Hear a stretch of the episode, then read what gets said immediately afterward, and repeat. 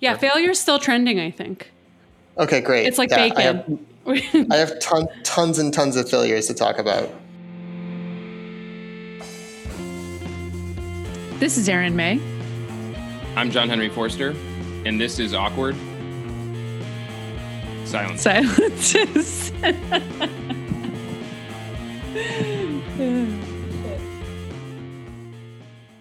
Hello, everybody. Welcome back to Awkward Silences. We are here today with Adam Siegel. He is the head of product at HomeTap, as well as the founder of Boston Product, keeping it all in the Boston family. Uh, so, today we're going to talk about user research with emotional products, with products that can really tie into deep emotional stuff that people are dealing with. So, we're talking about mortgages, equity, money, relationships, some really meaty stuff. So, what does that look like? And how do you handle it? And what do you get out of it? So, that's what we're going to talk about today. Adam, thanks for being with us. Thank you guys so much for having me. I am happy to uh, to be on. Long time, first time. Oh, nice. And JH is here as well. I am. I'm excited for this one. I like home projects, so I'm, I'm curious to see where this one goes. Cool. Awesome. So, Adam, tell us a little bit about HomeTap and user research. Paint a picture for us what kind of research you guys are doing.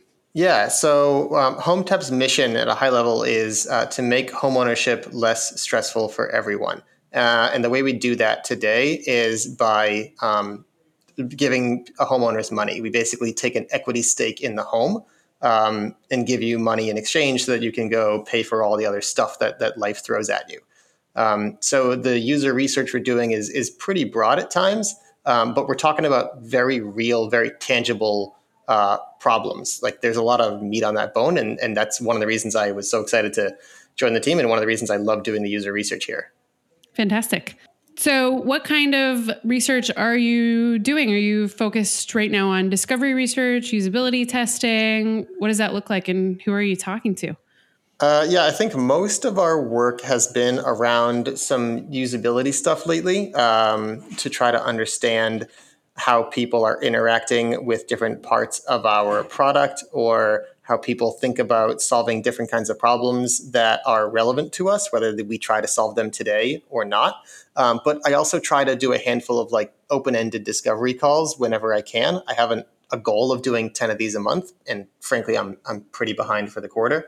Um, but it's just really good to, to talk to homeowners as often as I can to understand sort of what's ailing them. Because um, we have our, our hypotheses around uh, why people come to HomeTap and we we market against those things, but we want to make sure that a we can make that as real as possible with real examples. It's not just about proving yourself wrong or finding new things to do. It's you know confirming that you're right in certain ways, um, but it's also for sure just making being as close to that customer experience as possible. So. Um, socializing the output of these conversations, I feel like is is a very helpful aspect um, for our team. Cool. And what are just to like maybe get all the way into it? Like, what are homeowners anxious about? Like, what are the emotions that tend to come out of some of these calls that you've had? Yeah, so that's where things, I guess, get the most interesting. So, like, most of the conversations start off from a, with a sort of financial angle because that's the way we try to help them solve problems today. But sometimes it goes off into other directions. Um, you know, we've had people come to HomeTap because they're trying to pay down their debts or consolidate debts, and you know, learning a little bit more about that is interesting. We've had some people who are going through a divorce, and you know, you don't really think about some of the financial implications of a divorce, um, but they're very significant, and you know, people are are looking to HomeTap as a potential solution for that. Um, we've got people who want to do renovations where they're either getting ready to get that dream kitchen or you know the contractor sort of quit on them halfway through and that can be a nightmare so they need to take some money out to finish the project with a different contractor or try to solve that problem another way.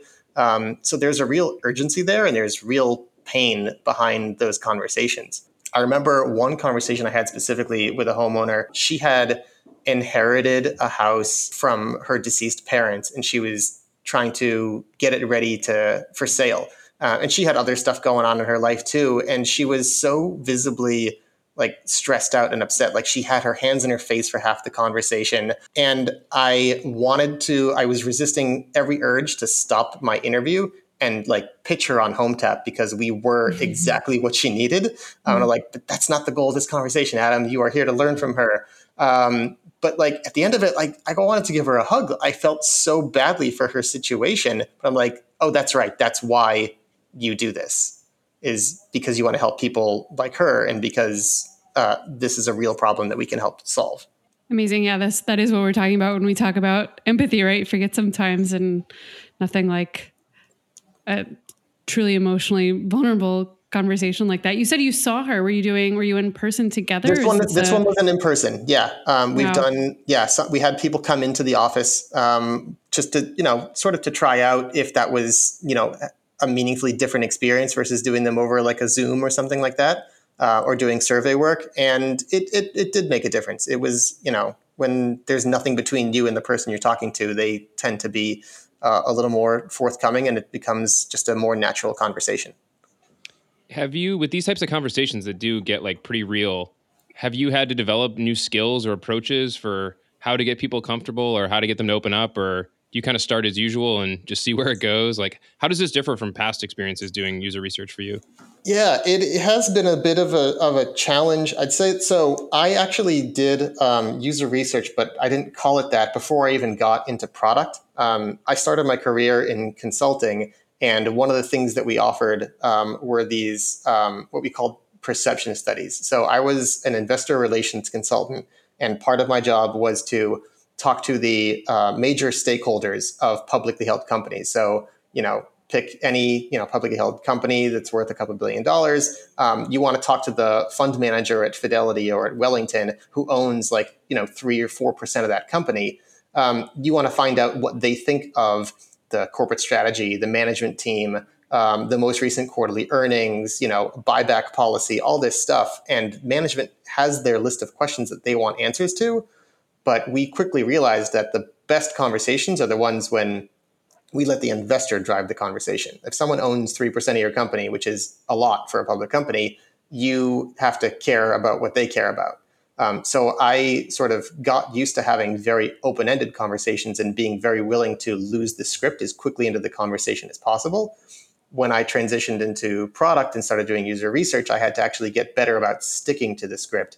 And now I find myself fluctuating depending on what my goals for any particular conversation are. Um, or the nature of the conversation. Um, if it's like a usability test, you know, I obviously want to stay closer to the script. I want to make sure that I'm asking the same questions and giving the same tasks to every person. Um, but if I sense that there's real pain that's not what's on my page, I will let the homeowner guide that conversation and I want to learn about that pain.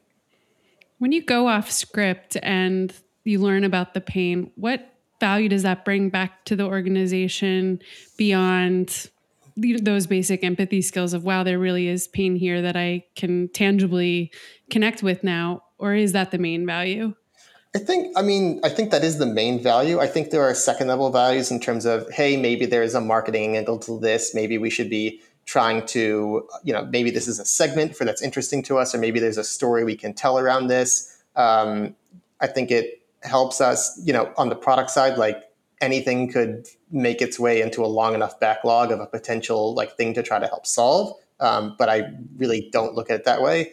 I think it mostly just helps to um, yeah, help keep it keep the, the pain real and keep those stories real for, for the rest of the team. Right. When I put it that way, there's something sort of terrible. Like, how can we use this pain? How can we, how can we make the most of this? How can I leverage this person's pain for yeah. corporate growth? Yeah. Yeah. Not a good look. There are some no. business words that are probably tough to use around these things.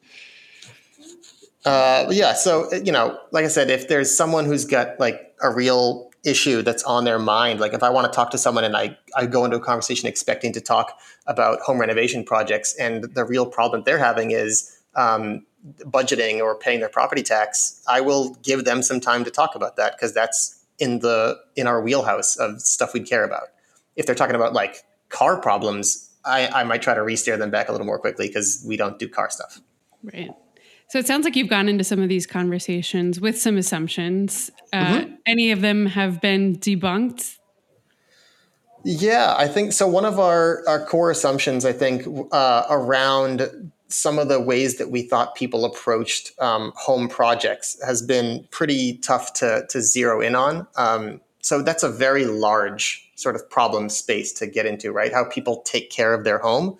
Um, and part of our challenge has been figuring out how to chip away at it so that we mm-hmm. can start to have more consistent conversations. We can start to bring clarity to that. We started by um, trying to, you know, limit the the scope of which kinds of homeowners we want to talk to. Are they very experienced homeowners? Are they newer homeowners? Do homeowners in California versus New York or Texas or Massachusetts think fundamentally differently about some of these things? Um, does geography matter? And then within home projects, are we talking about big renovations? Are we talking about DIY stuff? Are we talking about chores? So part of the real challenge has been around focusing those conversations. But I think you know the hypothesis that we've had that people want to be better at that stuff has been uh, harder to to get at than I than I originally thought. I, I think it might be more of a latent desire. Got you. So people's desire is not to become amazing DIYers and home improvementers, but it's something else, or yeah, I think that so, you know, we thought that homeowners liked being self sufficient or that they wanted to mm. learn how to take better care of their home and they want the outcome, but they don't mm. have a real strong sense of, they don't care how they get there. Right. Right. Like some people want to be better at that. Some people are like, I would rather just have the money to pay someone to make all these problems go away. Right. Um, but again, maybe that's just a segmentation challenge for us. So let's talk more about yeah. Let's talk more about how these um, conversations go. So we talked about you. You do. Am I recalling correctly? You do predominantly remote and then sometimes in person. Is that right? Yeah, most of them have been remote lately. And how you said you have a goal of 10 discovery sessions per month. I won't put you on the spot with how many you actually do, but what sort of volume of research are you or your teams conducting with folks? In general? It's, it's pretty low volume. Um, we are a small team. We have two product managers and one product designer. Um, and we're sort of a small volume business um, in terms of the overall scale of like volumes that a business could have. Like it's a high consideration purchase. There's mm a lot of money on the line, so we're mm-hmm. not like a very high transaction, you know, sort of business. So having ten very meaningful conversations helps us a lot. Got it. And so, yeah, tell me what's it like talking to people about their money? I mean, that sounds just incredibly personal, right? Um, right. What What have you learned about how to handle that tactfully or for maximum insight? Yeah, that is a tricky thing, and frankly, something I'm still trying to get better at. Um, it's hard to actually do pattern recognition there, um, and it's mm. hard not to apply your own biases in those conversations. Like I've mm. got the way I think about money and the way I like to handle those problems or those issues, and it's um, definitely not the way everyone else does it. And everyone's got different circumstances and different context, and that's probably the main thing that I've learned from these conversations is you can't start talking about how someone approaches financial issues until you've got context um, for the the situation itself. And do you need to get into like specific numbers, or can you do it kind of on a relative basis of like, you know, this is my mortgage is thirty percent of my monthly expenditure, or do you actually is it helpful to know, you know, my mortgage is two thousand dollars? Like, do you yeah. like how specific do you need to be?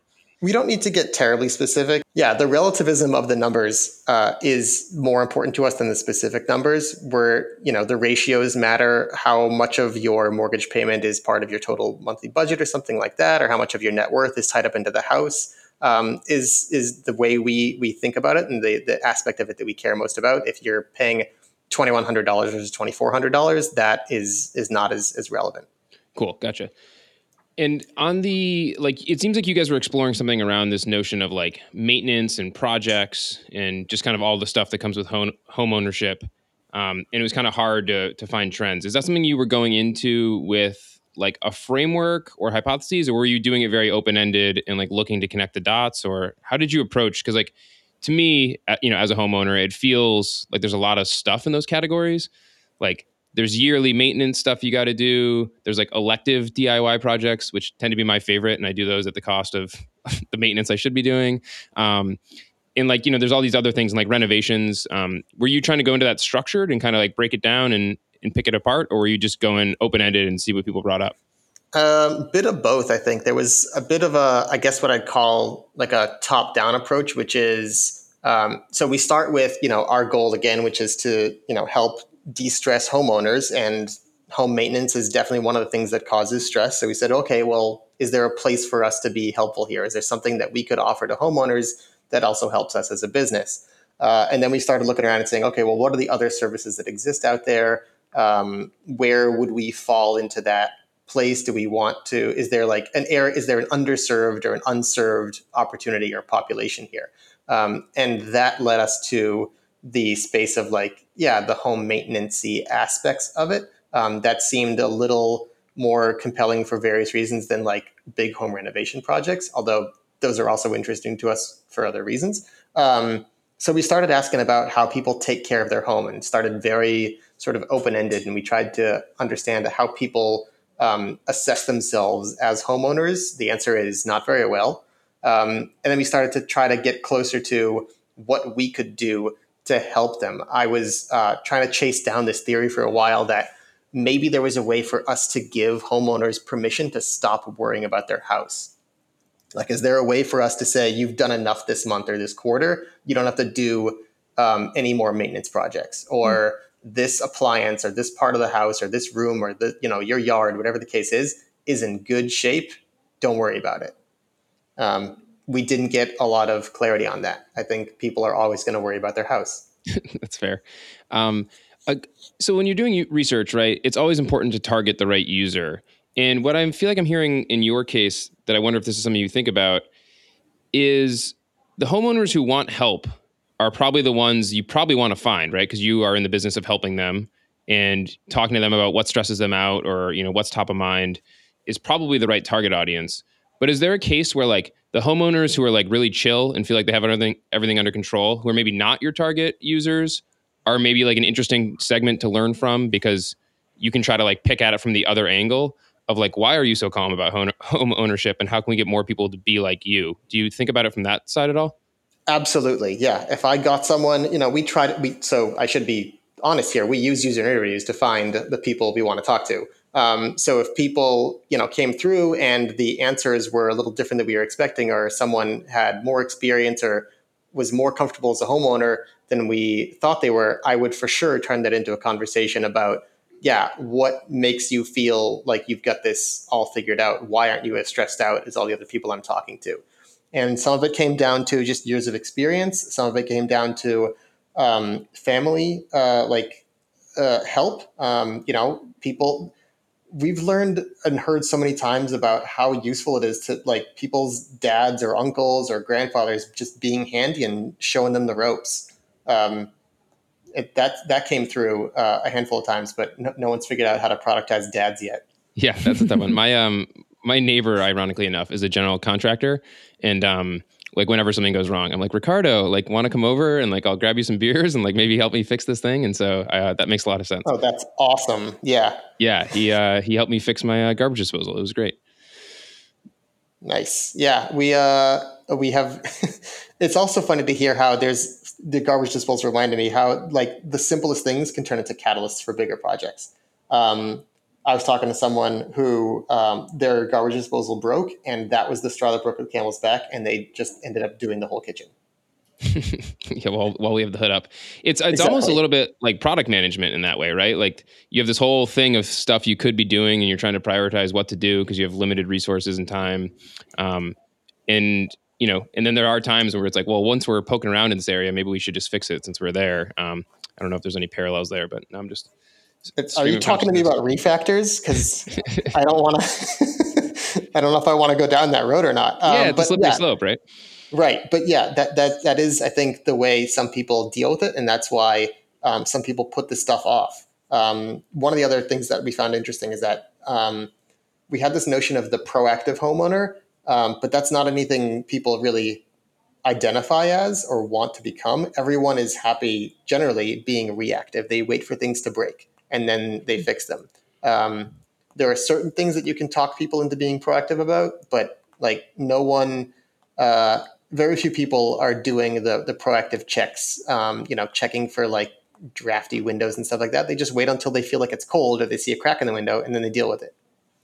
That's funny. I wonder if it's connected. You said that they assess themselves poorly as good you know homeowners is it is it being in reactive mode is there any kind of connection there or have you found any trends uh, in terms of what makes people assess themselves more positively when it comes to being in charge of their homes i think they just lack the visibility into what other people do like in mm-hmm. terms of how you view yourself as a homeowner, it, this is very much like a keeping up with the Joneses kind of thing. You mm-hmm. look at what your other neighbors are doing and you ask yourself, does my house look better than that house? But unless you're going in their house, you don't really know. And then most of the stuff you're doing is, you know, there's only so much that's visible, right? Like if a house is clean, that's one thing. But like if the boiler is ready to explode, that's a very different thing. And you generally don't see that at a dinner party. Hopefully, it's a tough, tough dinner not. party. yeah, yeah, a, a, dinner a memorable party dinner party. Yeah, yeah, that's like a Frasier dinner party.